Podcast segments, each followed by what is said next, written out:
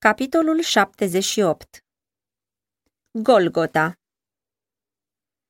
Capitolul acesta se bazează pe cele relatate în Matei 27, versetele 31 la 53, Marcu 15, versetele 20 la 38, Luca 23, versetele 26 la 46, Ioan 19, versetele 16 la 30.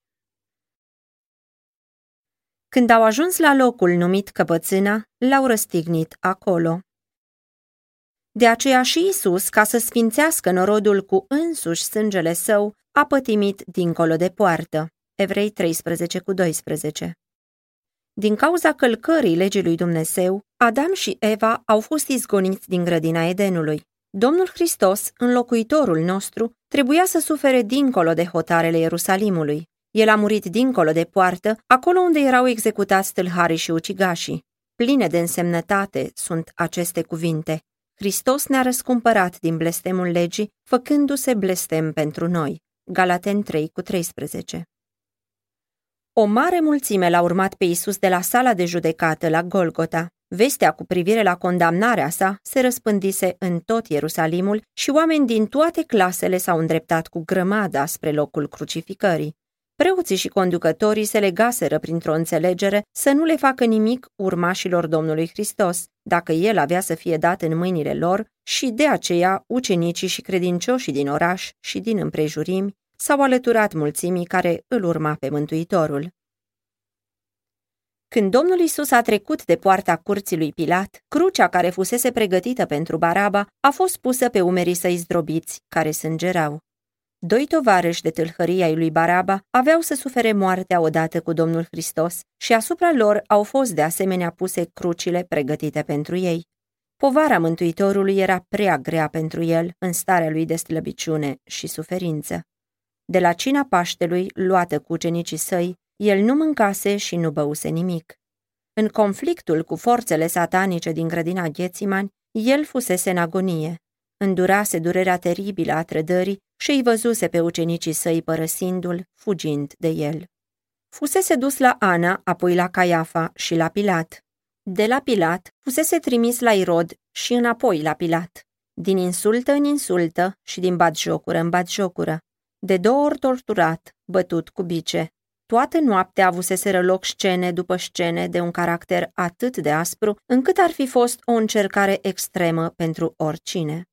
Domnul Hristos însă n-a cedat. El n-a rostit niciun cuvânt decât pentru slava lui Dumnezeu. În tot timpul acelei dezgustătoare farse a procesului, el s-a comportat cu statornicie și demnitate. Dar când, după ce a fost a doua oară bătut cu bice, a fost pusă crucea asupra sa, natura omenească n-a mai putut suporta. El a leșinat sub povara ei. Mulțimea care îl urma pe Mântuitorul a văzut pașii săi slabi ce se clătinau, dar n-a manifestat niciun pic de milă față de el. Oamenii își băteau joc pentru că nu putea să ducă acea cruce grea. Din nou povara a fost pusă asupra sa și el iarăși a căzut la pământ sub greutatea ei. Persecutorii săi au văzut că îi era imposibil să-și ducă mai departe povara. Ei erau în încurcătură, neștiind pe cine să găsească să ducă mai departe povara aceea umilitoare. Iudeii nu puteau face lucrul acesta pentru că întinarea avea să împiedice să ia parte la sărbătoarea Paștelui. Nimeni, deci, nici măcar gloata care îl urma, nu era de acord să poarte crucea. În acest moment, un străin, Simon din Cirene, venind de la țară, se întâlnește cu mulțimea. El aude batjocurile și înjurăturile gloatei, aude repetându-se cuvintele disprețuitoare. Faceți loc pentru împăratul iudeilor! El se oprește plin de uimire în fața scenei și în timp ce își exprimă compasiunea, îl prind și pun crucea pe umerii săi. Simon auzise despre Hristos, fiii săi credeau în Mântuitorul, dar el însuși nu era un ucenic al său. Purtarea crucii spre Golgota a fost o binecuvântare pentru Simon și, de aici înainte, el avea să fie totdeauna recunoscător pentru această providență. Faptul acesta l-a făcut să considere luarea crucii Domnului Hristos ca o favoare și a rămas totdeauna cu bucurie sub povara ei. Nu puține femei se aflau în mulțimea care îl urma pe cel nevinovat la locul execuției. Atenția lor era țintită asupra Domnului Hristos. Unele dintre ele îl văzuseră mai înainte. Altele aduseseră la el pe bolnavi și suferinzii lor. Altele fuseseră ele însele vindecate. Acum se făceau auzite istorisiri ale celor petrecute. Ele erau uimite de ura pe care mulțimea o manifesta față de cel pentru care inimile lor erau înduioșate și zdrobite. Și în ciuda acțiunii gloatei turbate și a cuvintelor pline de mânie ale preoților și conducătorilor, aceste femei au dat glas simpatiei lor. Și în timp ce Domnul Hristos cădea leșinat sub povarea crucii, ele izbucneau în vaiete jalnice. Acesta a fost singurul lucru care a atras atenția Domnului Hristos. Deși copleșit de suferință în timp ce purta păcatele lumii, el nu era indiferent față de această exprimare a durerii. A privit la aceste femei cu o delicată simpatie. Ele nu credeau în el. Știa că ele nu-l plângeau ca pe cineva trimis de Dumnezeu, ci erau mișcate de sentimente de milă omenească. Dar n-a disprețuit simpatia lor, ci faptul acesta a trezit în inima sa o profundă milă. Fice ale Ierusalimului, a spus el, nu mă plângeți pe mine, ci plângeți-vă pe voi înșivă și pe copiii voștri. De la scena din fața sa, Domnul Hristos a privit în viitor la timpul nimicirii Ierusalimului. În scena teribilă, multe dintre femeile care îl plângeau acum aveau să piară împreună cu copiii lor. De la căderea Ierusalimului, gândurile Domnului Hristos au trecut la o judecată mai amplă. În distrugerea orașului plin de nelegiuire, el a văzut un simbol al nimicirii finale ce avea să vină asupra lumii. El spusese, atunci vor începe să zică munților, cădeți peste noi, și dealurilor, acoperiți-ne, căci dacă se fac aceste lucruri copacului verde, ce se va face celui uscat? Prin copacul verde, Domnul Hristos se reprezenta pe sine, răscumpărătorul nevinovat. Dumnezeu a îngăduit ca mânia sa manifestată împotriva păcatului să se abată asupra fiului său iubit. Domnul Hristos avea să fie crucificat pentru păcatele oamenilor. Ce suferință va suporta atunci păcătosul care stăruie în păcat? Toți cei nepocăiți și necredincioși vor cunoaște necazul și suferința pe care nicio limbă nu le poate exprima. Din mulțimea care îl urma pe Mântuitorul la Golgota, mulți îl însoțiseră cu osanale pline de bucurie și fluturaseră ramuri de palmier atunci când a intrat triumfător în Ierusalim. Dar nu puțin dintre cei care îi adresaseră osanale, pentru că atunci așa făceau toți, acum se alăturau strigătului. Răstignește-l, răstignește-l! Când Domnul Hristos a intrat în Ierusalim, speranțele ucenicilor crescuseră în cel mai înalt grad. Ei stătuseră strâns lângă învățătorul lor, considerând că era o mare onoare să fie în legătură cu el. Acum însă, în umilirea sa, ei îl urmau de la distanță. Erau plini de durere și zdrobiți, dezamăgiți în speranțele lor. Cât de exact se împlineau cuvintele Domnului Hristos. În noaptea aceasta, toți veți găsi în mine o pricină de poticnire, căci este scris, voi bate păstorul și oile turmei vor fi risipite. Matei 26 cu 31 Sosind la locul execuției, osândiții au fost legați de instrumentele de tortură. Cei doi tâlhari se zbăteau în mâinile celor care îi așezau pe cruce, dar Domnul Hristos n-a opus nicio rezistență. Mama Domnului Hristos, sprijinită de Ioan, ucenicul iubit, urmase pașii fiului ei în drum spre Golgota. Ea îl văzuse căzând sub povara crucii și dorise foarte mult să-i sprijine cu mâna capul rănit și să-i șteargă fruntea, care, cândva, se odihnise la pieptul ei. Dar nu i s-a îngăduit acest dureros privilegiu. Asemenea ucenicilor, ea încă mai nutrea speranța că Domnul Hristos avea să-și manifeste puterea și să se elibereze din mâinile vrăjmașilor săi. Din nou inima i s-a strâns când și-a adus aminte de cuvintele prin care el prevestise chiar scenele ce aveau loc atunci. În timp ce tâlharii erau legați de cruce, ea privea scena într-o așteptare chinuitoare. Va îngădui oare el, care dăduse viață morților, să fie răstignit? Va îngădui oare Fiul lui Dumnezeu să fie ucis într-un mod așa de crud? Oare va trebui ea să renunțe la credința că Isus este Mesia? Va trebui oare să fie martoră a ocării și durerii lui, fără să aibă măcar privilegiul de a-l ajuta în durerea lui? Ea a văzut cum mâinile sale se întind pe cruce. Ciocanul și cuiele fusese aduse, erau acolo. Și, în timp ce piroanele erau bătute în carnea moale, ucenicii cu inima zdrobită au dus departe de scena aceea plină de cruzime trupul leșinat al mamei lui Isus. Mântuitorul n-a scos niciun murmur de durere. Fața sa a rămas calmă și senină, dar stropi mari de sudoare erau pe fruntea lui.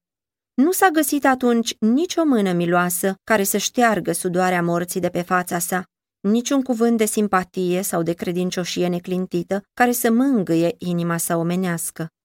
În timp ce soldații își aduceau la îndeplinire îngrozitoarea lor lucrare, Domnul Hristos se ruga pentru vrăjmașii săi. Tată, iartă-i, căci nu știu ce fac. Mintea lui trecea dincolo de propria suferință, la păcatul persecutorilor săi și la plata teribilă care va fi partea lor. Niciun blestem n-a fost rostit asupra soldaților care îl tratau atât de aspru. Nici o răzbunare n-a fost invocată asupra preoților și conducătorilor care jubilau la vederea împlinirii planurilor lor. Domnului Hristos i-a fost milă de ei în ignoranța și vinovăția lor. El șopti pentru iertarea lor scuza, căci nu știu ce fac.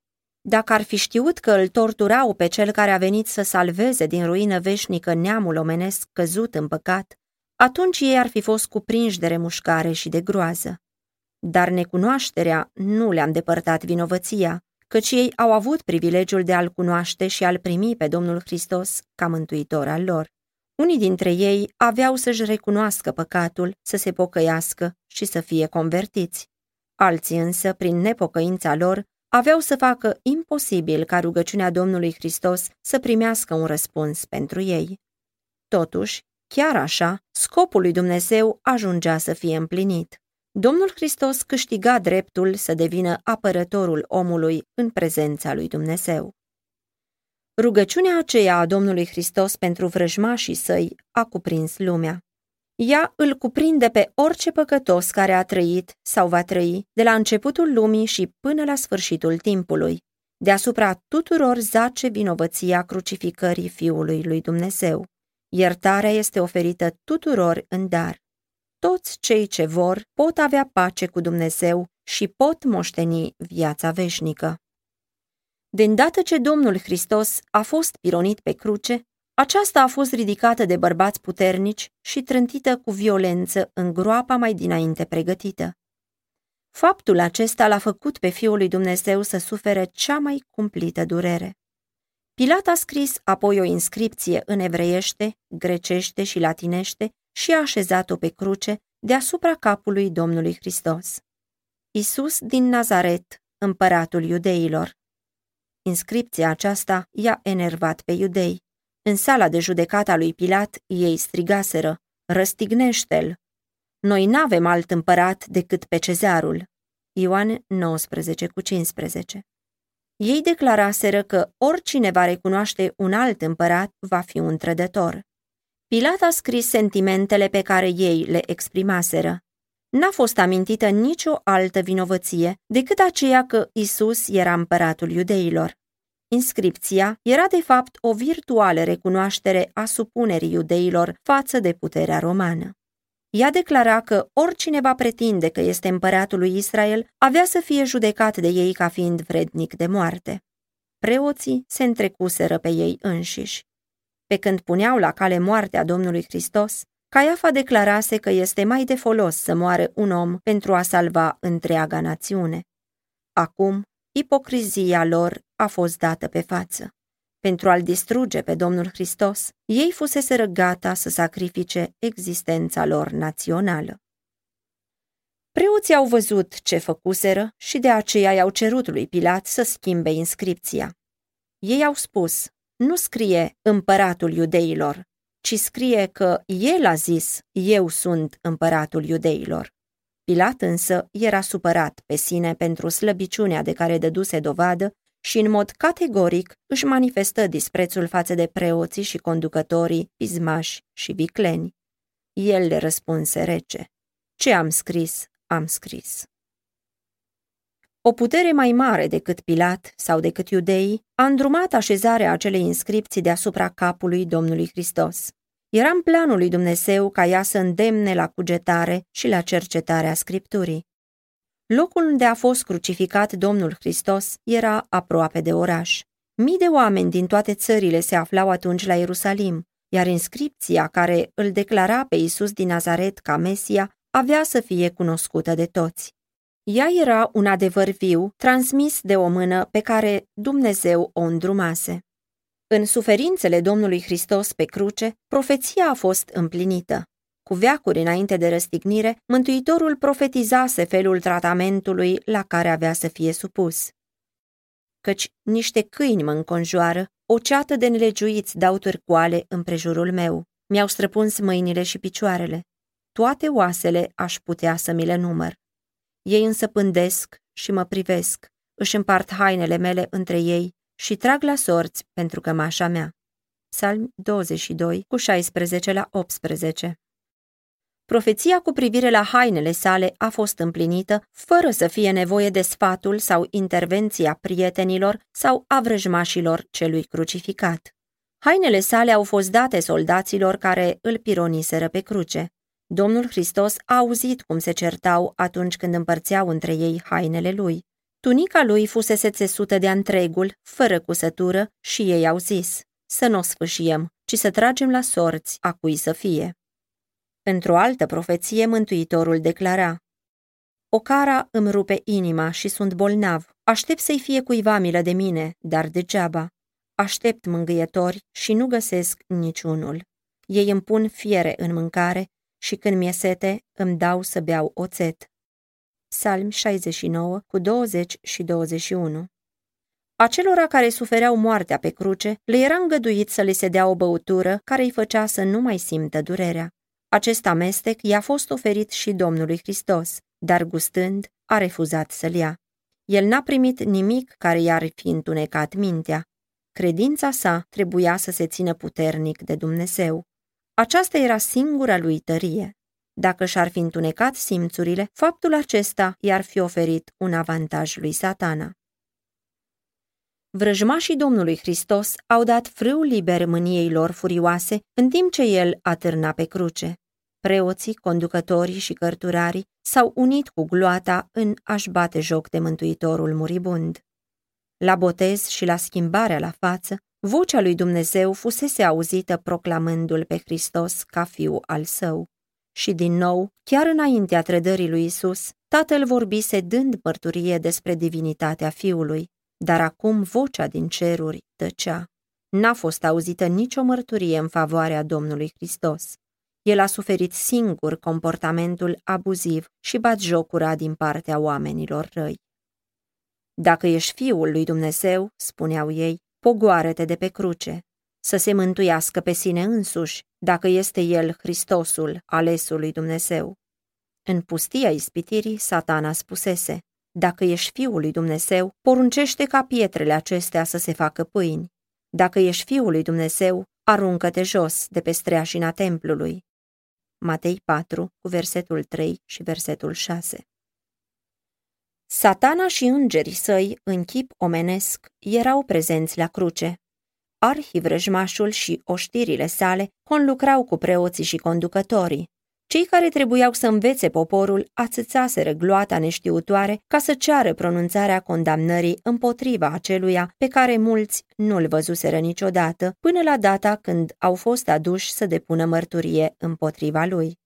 Preoții, conducătorii, fariseii și gloata înrăită erau uniți într-un delir satanic. Conducătorii religioși s-au unit cu satana și cu îngerii săi. Ei aduceau la îndeplinire cele poruncite de el. Domnul Hristos, suferind și muribund, a auzit fiecare cuvânt rostit de preoți. Pe alții a mântuit și pe sine însuși nu se poate mântui. Hristosul, împăratul lui Israel, să se pogoare de pe cruce, ca să vedem și să credem. Domnul Hristos ar fi putut coborâ de pe cruce, Dar numai pentru faptul că el nu s-a mântuit pe sine, păcătosul are nădejdea iertării și a milei lui Dumnezeu. În batjocura lor la adresa Mântuitorului, oamenii care mărturiseau a fi tâlcuitori ai profețiilor repetau chiar cuvintele pe care inspirația profetizase că le vor spune cu ocazia aceasta. Și cu toate acestea, în orbirea lor, ei nu și-au dat seama că împlinesc profeția. Cei care în bătaie de joc au rostit cuvintele, s-a încrezut în Dumnezeu, să-l scape acum Dumnezeu dacă îl iubește. Căci a zis, eu sunt Fiul lui Dumnezeu. Nu își dădeau seama că mărturia lor avea să răsune de-a lungul viacurilor. Deși rostite în bătaie de joc, aceste cuvinte i-au determinat pe mulți oameni să cerceteze scripturile așa cum nu o făcuseră niciodată mai înainte. Bărbați înțelepți au auzit, au cercetat, au judecat și s-au rugat. Ei au fost aceia care n-au cunoscut odihna până când, comparând text cu text, au înțeles misiunea Domnului Hristos. Niciodată mai înainte n-a existat o cunoaștere atât de larg cuprinzătoare a Domnului Hristos ca atunci când el atârna pe cruce. În inimile multora dintre cei care au privit scena crucificării și au auzit cuvintele Domnului Hristos, a strălucit lumina adevărului. Pentru Isus, în agonia sa pe cruce, a venit o rază de mângâiere. A fost rugăciunea tâlharului pocăit. Amândoi tâlharii care au fost crucificați cu Domnul Hristos mai întâi și-au bătut joc de el. Unul dintre ei, cu cât suferea mai mult, cu atât era mai disperat și mai batjocoritor. Dar nu așa au stat lucrurile cu tovarășul său. Acest om nu era un criminal împietrit. Fusese dus pe căi păcătoase de tovărășii rele, dar era mai puțin vinovat decât mulți dintre aceia care stăteau lângă cruce și își băteau joc de Mântuitorul. El îl văzuse pe Isus și l-ascultase, fusese convins de învățăturile lui, dar fusese îndepărtat de la el de către preoți și conducători. Căutând să-și înnăbușe convingerile, el se cufundase din ce în ce mai adânc în păcat, până când a fost arestat, judecat ca un criminal și condamnat să moare pe cruce. În sala de judecată și pe drumul spre Golgota fusese întovărășia Domnului Hristos. Îl auzise pe Pilat declarând, nu găsesc nicio vină în el. Ioan 19 cu 4 El reținuse comportarea lui dumnezeiască și iertarea plină de milă acordată chinuitorilor săi. Pe cruce a văzut pe mulți așa ziși mari oameni ai religiei, scoțând limba cu dispreț și bătându-și joc de Domnul Hristos. El i-a văzut clătinând din cap, a auzit cuvintele mustrătoare repetate de tovarășul său de vinovăție. Nu ești tu Hristosul? Mântuiește-te pe tine însuți și mântuiește-ne și pe noi. Printre trecători, a auzit pe mulți luându-i apărarea Domnului Hristos. I-a auzit repetând cuvintele sale și povestind lucrările sale. Din nou a pus stăpânire pe el convingerea că acesta este Hristosul. Întorcându-se către tovarășul său de crime, el spuse, Nu te temi tu de Dumnezeu, tu care ești sub aceeași osândă? Tâlharii muribunzi nu mai aveau de ce să se teamă de oameni, dar asupra unuia dintre ei apăsa convingerea că există un Dumnezeu de care trebuie să te temi, un viitor care îl făcea să tremure. Iar acum, așa cum era, în totul mânjit de păcat, istoria vieții sale se apropia de încheiere. Pentru noi este drept, suspină el, căci primim răsplata cuvenită pentru fără de legile noastre. Dar omul acesta n-a făcut niciun rău. Acum nu mai exista nicio întrebare. Nu mai existau nici îndoieli, nici reproșuri. Când a fost condamnat pentru crimele sale, târharul ajunsese într-o stare de desnădejde și disperare, dar, lucru ciudat, acum au început să apară gânduri duioase. El și-a amintit de tot ce a auzit despre Domnul Hristos, cum acesta i-a vindecat pe bolnavi și le-a iertat păcatele. El a auzit cuvintele acelora care credeau în Isus și îl urmau plângând. A văzut și a citit inscripția de deasupra capului Mântuitorului. I-a auzit pe trecători cum repetau aceste cuvinte, unii cu buzele îndurerate și tremurânde, alții în râs și batjocură. Duhul Sfânt îi lumina mintea și puțin câte puțin lanțul dovezilor se lega. În Domnul Isus, zdrobit, batjocorit și atârnând pe cruce, el l-a văzut pe mielul lui Dumnezeu care ridică păcatul lumii. Nădejdea era amestecată cu durerea în glasul său când sufletul neajutorat și muribund s-a sprijinit pe un mântuitor care era pe moarte. Doamne, adu-ți aminte de mine, strigă el, când vei veni în împărăția ta. Răspunsul a venit imediat. Tonul era plăcut și melodios, cuvinte pline de iubire, de compasiune și putere. Adevărat îți spun astăzi că vei fi cu mine în paradis. În decursul lungilor ore de agonie, la urechile Domnului Hristos au ajuns numai cuvinte de ocară și batjocură. Acum, când atârna pe cruce, sunetul râsetelor și al blestemelor mai ajungea încă până la el. Cu inima plină de dor, el a fost atent să audă vreo expresie a credinței din partea ucenicilor săi, dar a auzit numai cuvinte de jale. Noi trăgeam nădejde că El este acela care îl va izbăvi pe Israel. Cât de mângâietoare a fost atunci pentru Mântuitorul exprimarea credinței și a iubirii din partea tâlharului muribund. În timp ce conducătorii iudeilor îl tăgăduiau și chiar ucenicii se îndoiau de divinitatea lui, sărmanul tâlhar, aflat pe pragul morții, îl numește Domn pe Isus. Mulți au fost gata să-l numească domn atunci când făcea minuni sau după ce s-a ridicat din mormânt, dar nimeni altul în afară de tâlharul pocăit, care a fost salvat în ceasul al 11-lea, nu l-a recunoscut atunci când, muribund, atârna pe cruce. Cei care se aflau în jur au auzit cuvintele prin care tâlharul îl numea pe Isus Hristos Domn. Tonul cu care vorbea omul pocăit le-a atras atenția. Aceia care se certaseră la piciorul crucii pentru hainele Domnului Hristos și trăseseră la sorți pentru cămașa lui, s-au oprit să asculte. Vocile lor aspre au amuțit. Cu respirația reținută, ei au privit la Hristos așteptând răspunsul de pe buzele acelea muribunde. În timp ce rostea cuvintele de făgăduință, norul cel negru ce părea că înconjoare crucea a fost străpuns de o lumină vie și strălucitoare. Pacea desăvârșită care vine în urma acceptării lui Dumnezeu a pus stăpânire pe tâlharul pocăit. Domnul Hristos, în umilința sa, a fost proslăvit. El care în ochii tuturor apărea ca un înfrânt, era un biruitor. El a fost recunoscut ca purtător de păcate. Oamenii puteau să-și exercite puterea asupra templului său omenesc, puteau să străpungă tâmplele lui sfinte cu o coroană de spini, puteau să-i smulgă hainele de pe el și să se certe pentru împărțirea lor, dar nu-l puteau jefui de puterea de a ierta păcatele. Murind, el a dat mărturie despre divinitatea sa și pentru slava tatălui său. Urechea lui nu era obosită ca să nu ne poată auzi și nici brațul său prea scurt ca să nu ne poată mântui. Este dreptul lui împărătesc acela de a mântui în chip de săvârșit pe toți aceia care vin la Dumnezeu prin el. Îți spun astăzi, tu vei fi cu mine în paradis.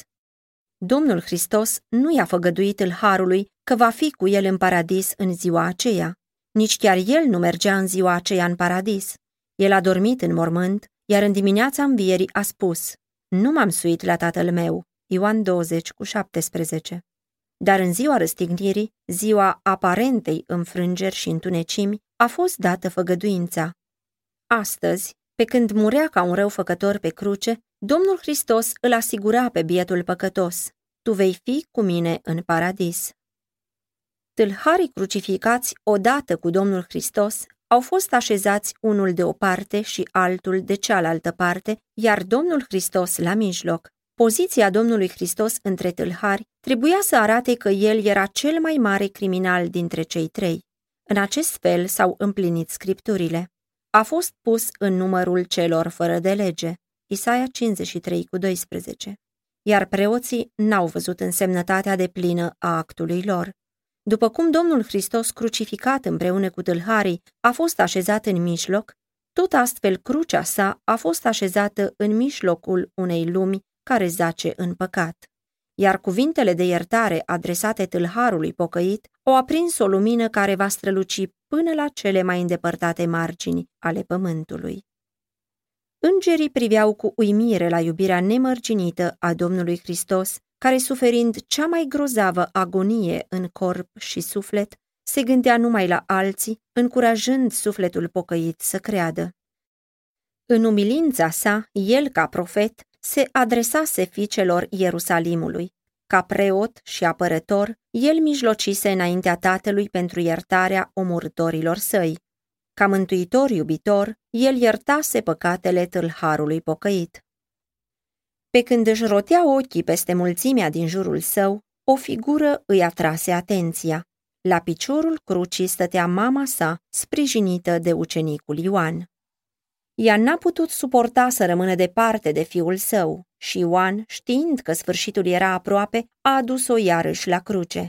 În ceasul morții sale, Domnul Hristos și-a adus aminte de mama sa. Privind la fața ei lovită de durere și apoi la Ioan, el i-a spus, Femeie, iată fiul tău, apoi lui Ioan, iată mama ta.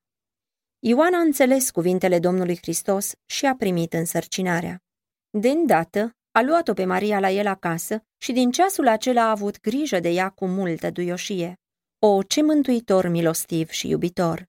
În mijlocul durerilor fizice și al chinurilor sufletești, el s-a gândit la mama sa. Nu avea niciun ban cu care să se îngrijească de nevoile ei, dar pentru că Ioan îl iubea din toată inima, el i-a încredințat-o pe mama lui ca pe o comoară de preț.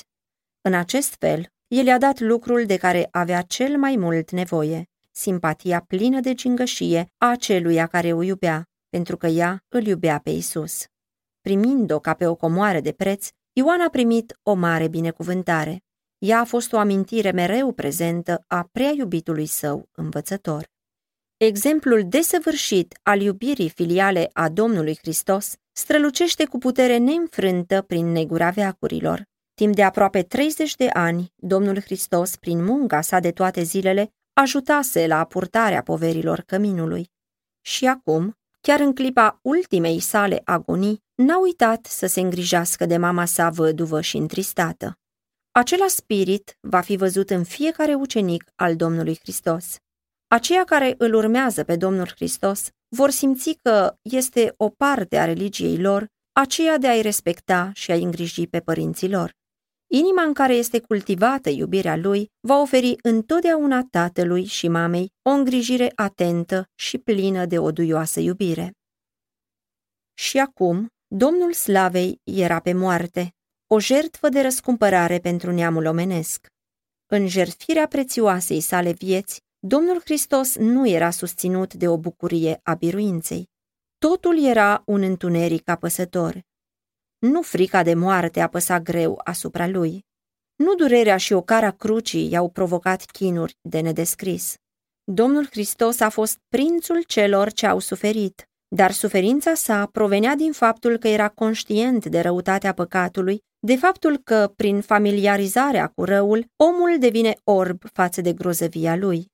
Domnul Hristos a văzut cât de înrădăcinată este puterea păcatului în inima omenească și cât de puțini vor fi dornici să se rupă de sub puterea lui.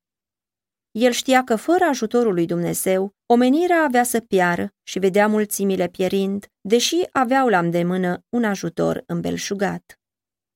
Asupra Domnului Hristos, ca înlocuitor și garant al nostru, a fost așezată nelegiuirea noastră a tuturor. El a fost așezat în rândul celor fără de lege ca să ne poată răscumpăra de sub condamnarea legii. Vinovăția fiecărui urmaș al lui Adam apăsa asupra inimii sale. Mânia lui Dumnezeu asupra păcatului, manifestarea teribilă a neplăcerii sale față de nelegiuire, umpleau inima fiului său de groază. În toată viața sa, Domnul Hristos vestise unei lumi căzute vestea cea bună a îndurării și iubirii iertătoare a Tatălui. Tema sa era mântuirea pentru păcătosul cel mai mare, dar acum, sub povara teribilă a vinovăției ce apăsa asupra sa, nu putea vedea fața dătătoare de pace a Tatălui. Retragerea privirii dumnezeiești de la Mântuitorul în această oră a supremei dureri a străpuns inima sa cu o întristare ce nu va putea niciodată să fie înțeleasă de către om. Atât de mare a fost chinul acesta, încât durerea fizică de-abia mai era simțită.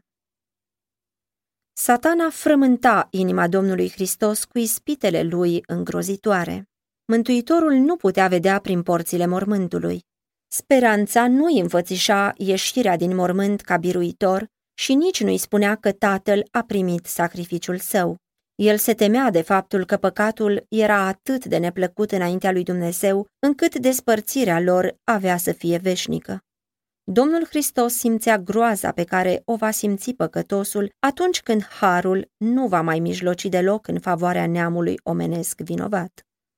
Sentimentul păcatului era acela care aducea mânia tatălui asupra sa, ca înlocuitor al omului și care făcea ca paharul pe care el l-a băut să fie atât de amar.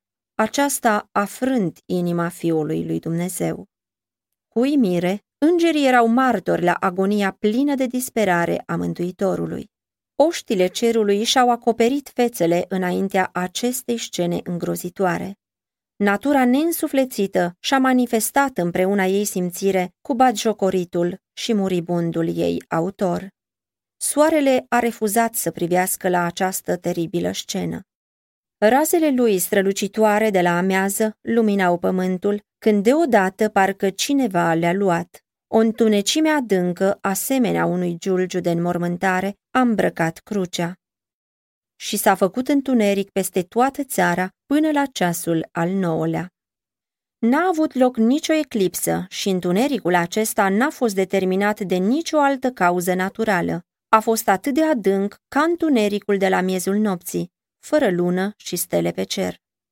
Aceasta a fost o mărturie miraculoasă pe care a dat-o Dumnezeu pentru ca astfel credința generațiilor următoare să poată fi întărită. În întunericul acela dens era ascunsă prezența lui Dumnezeu. El face din întuneric acoperământul său și își ascunde slava de ochii oamenilor. Dumnezeu și îngerii săi sfinți se aflau în jurul crucii. Tatăl era cu fiul său. Cu toate acestea, prezența sa nu era descoperită. Dacă slava sa ar fi străfulgerat din nor, orice ființă omenească ce ar fi privit scena ar fi fost nimicită. Și în clipa aceea îngrozitoare, Domnul Hristos nu putea fi mângâiat de prezența Tatălui. El a călcat singur în teasc și dintre cei ce se găseau acolo, nimeni n-a fost cu el. Cu întunericul acela dens, Dumnezeu a acoperit ultima agonie omenească a fiului său. Toți aceia care îl văzuseră pe Hristos în suferința sa au fost convinși de dumnezeirea lui. Fața aceea privită odată de oameni avea să nu mai fie uitată. După cum fața lui Cain exprima vina sa ca ucigaș, tot astfel fața Domnului Hristos descoperea nevinovăția, liniștea și bunăvoința, chipul lui Dumnezeu. Dar acuzatorii săi nu voiau să ia seama la acest semn al cerului. În timpul lungilor ore ale agoniei sale, Domnul Hristos fusese privit de către mulțimea batjocoritoare. Acum el a fost ascuns cu milă de mantia lui Dumnezeu. Tăcerea mormântului se părea că a căzut peste Golgota. O groază necunoscută a pus stăpânire pe mulțimea care era adunată în jurul crucii. Blestemele și batjocurile au încetat în mijlocul frazelor exprimate pe jumătate. Bărbați, femei și copii au căzut cu fața la pământ. Fulgerele strălucitoare se iveau din când în când pe cer, luminând crucea și pe răscumpărătorul crucificat. Preoții, conducătorii, cărturarii, cei care îl crucificaseră și gloata, toți au socotit atunci că sosise momentul să-și primească răsplata. După câtva timp, cineva a șoptit cu spaimă că acum Hristos avea să coboare de pe cruce. Alții au început să caute drumul spre cetate, bâșbâind și poticnindu-se, bătându-se cu pumnii în piept și bocindu-se plin de teamă. La ceasul al nouălea, întunericul s-a ridicat de deasupra mulțimii, dar îl mai acoperea încă pe Mântuitorul. Era un simbol al agoniei și groazei care apăsau asupra inimii sale. Niciun ochi nu putea străpunge întunericul ce învăluia crucea și nimeni nu putea pătrunde întunericul adânc ce cuprindea sufletul în suferință al Domnului Hristos. Era ca și când fulgere mânioase erau aruncate asupra lui, în timp ce atârna pe cruce. Atunci Isus a strigat cu glas tare, Eli, Eli, lama sabactani, Dumnezeul meu, Dumnezeul meu, pentru ce m-ai părăsit? În timp ce întunericul de afară se așezase asupra Mântuitorului, multe voci s-au auzit exclamând, Mânia răzbunătoare a cerului este asupra lui. Fulgerele mâniei lui Dumnezeu sunt aruncate asupra lui pentru că a pretins că este Fiul lui Dumnezeu. Mulți dintre cei care au crezut în el au auzit strigătul său disperat. Speranța i-a părăsit. Dacă Dumnezeu l-a uitat pe Domnul Hristos, în cine ar mai putea să se încreadă urmașii săi? Când întunericul s-a ridicat de pe Duhul apăsat al Domnului Hristos, el și-a revenit, simțind suferința fizică și a zis, Mie sete. Unul dintre soldații romani, mișcat și plin de milă la vederea buzelor lui arse, a luat un burete, l-a înfipt într-o nuia de isop și înmuindu-l într-un vas cu oțet, i l-a oferit Domnului Hristos. Dar preoții își băteau joc de suferințele sale. Când întunericul a acoperit pământul, ei s-au înspăimântat. Când groaza lor s-a mai risipit, i-a apucat din nou temerea că Hristos avea să le scape. Ei au interpretat greșit cuvintele lui, Eli, Eli, lama sabactani. Cu dispreț înverșunat și scârbă, ei au spus, Iată, îl cheamă pe Ilie. Au respins ultima ocazie pe care au avut-o de a-i ușura suferințele. Lăsați să vedem dacă va veni Ilie să-l pogoare de pe cruce. Fiul nevinovat al lui Dumnezeu atârna pe cruce. Trupul său era sfârtecat în bătăi, mâinile acelea atât de des întinse pentru binecuvântare erau pironite pe cruce, picioarele acelea neobosite în a sluji din iubire erau țintuite pe lemn. Acel cap împărătesc era străpuns de coroana de spini. Buzele acelea tremurânde erau gata să strige de durere.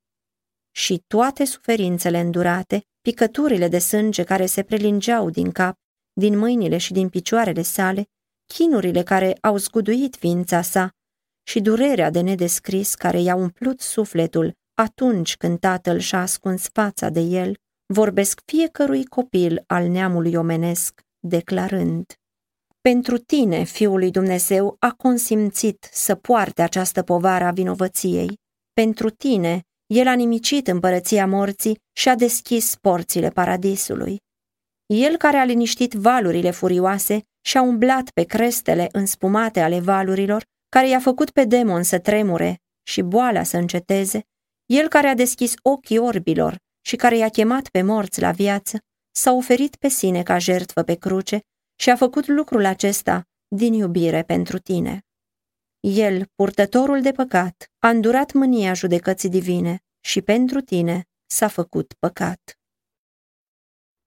Tăcuți, privitorii urmăreau sfârșitul acestei scene îngrozitoare. Soarele strălucea, dar crucea era încă învăluită în întuneric. Preoții și conducătorii priveau spre Ierusalim și iată că norul cel des se așezase deasupra orașului și a câmpiei iudeii. Soarele neprihănirii, lumina lumii, își retrăgea razele de la Ierusalimul care fusese cândva un oraș favorit. Fulgerele înspăimântătoare ale mâniei lui Dumnezeu erau îndreptate împotriva cetății blestemate.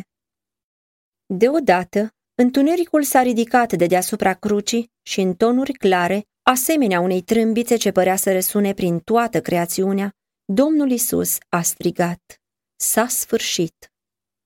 Tată, în mâinile tale îmi încredințez Duhul. O lumină a înconjurat crucea și fața Mântuitorului strălucea ca lumina soarelui. Apoi el și-a plecat capul pe piept și a murit. În mijlocul întunericului înspăimântător, în aparență uitat de Dumnezeu, Domnul Hristos a băut ultimele drojdii din cupa durerii omenești. În ceasurile acelea îngrozitoare, el s-a sprijinit pe dovezile acceptării sale de către tatăl, care i-au fost date mai înainte. El cunoștea caracterul tatălui său, înțelegea dreptatea, mila și marea sa iubire. Prin credință, el se baza pe acela pe care întotdeauna l-a ascultat cu bucurie și, în supunere, el s-a încredințat pe sine lui Dumnezeu, iar sentimentul pierderii aprobării tatălui său a dispărut. Prin credință, Domnul Hristos a fost biruitor. Niciodată până atunci pământul nu mai fusese martor la o asemenea scenă. Mulțimea stătea ca paralizată și privea la Mântuitorul cu respirația întretăiată. Din nou întunericul s-a lăsat asupra pământului și un bubuit asemenea unui trăsnet puternic a fost auzit. Un puternic cutremur a avut loc. Oamenii au fost guduiți și trântiți la pământ. A avut loc o scenă de nemai auzită confuzie și panică. Stânci s-au desprins din munții din împrejurimi, prăvălindu-se și sfărâmându-se jos în câmpie. Morminte s-au deschis și morții au fost aruncați afară din locurile lor. Creațiunea părea că este pe punctul de a fi spulberată. Preoții, conducătorii, soldații, cei ce l-au omorât și gloata, muți de groază, zăceau cu fața la pământ. Când strigătul s-a sfârșit, a ieșit de pe buzele Domnului Hristos, preoții oficiau în templu. Era ceasul jertfei de seară. Mielul, reprezentându-l pe Domnul Hristos, fusese adus ca să fie junghiat. Îmbrăcat în hainele sale frumoase și pline de însemnătate, preotul stătea cu cuțitul ridicat, asemenea lui Avram, când era gata să-l aducă jertfă pe fiul său. Cu un interes deosebit, poporul privea scena. Dar pământul începe să se zguduie și să tremure, căci Domnul însuși se apropie. Cu un zgomot puternic, perdeaua dinăuntru a templului este ruptă de sus până jos, de o mână nevăzută, permițând mulțimii să privească un loc ce era odată umplut de prezența lui Dumnezeu. În acest loc sălășluia șechina. Aici și-a manifestat Dumnezeu slava, deasupra milostivitorului. Nimeni în afară de marele preot n-a ridicat vreodată perdeaua care despărțea această parte a sanctuarului de restul templului. Aici el intra o dată pe an pentru a face ispășire pentru păcatele poporului. Dar iată, perdeaua este ruptă în două. Locul cel mai sfânt din sanctuarul pământesc nu mai era deloc sfânt. Totul este cuprins de groază și confuzie. Preotul era gata să înjunghie victima, dar cuțitul cade din mâna sa fără putere și mielul scapă. În moartea Fiului lui Dumnezeu, simbolul întâlnește marele original. Marele sacrificiu a fost adus. Drumul spre Sfânta Sfintelor este liber. Se pregătește o cale nouă și vie pentru toți. Nu mai era deloc nevoie ca toți cei păcătoși și întristați să aștepte venirea marelui preot.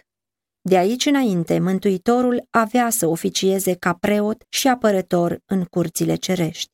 Era ca și când un glas ar fi spus închinătorilor, acum s-a terminat cu toate jertfele și darurile pentru păcat.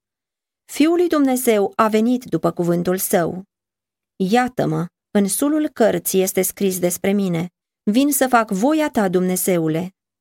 Cu însuși sângele său, el a intrat în locul preasfânt după ce a căpătat o răscumpărare veșnică.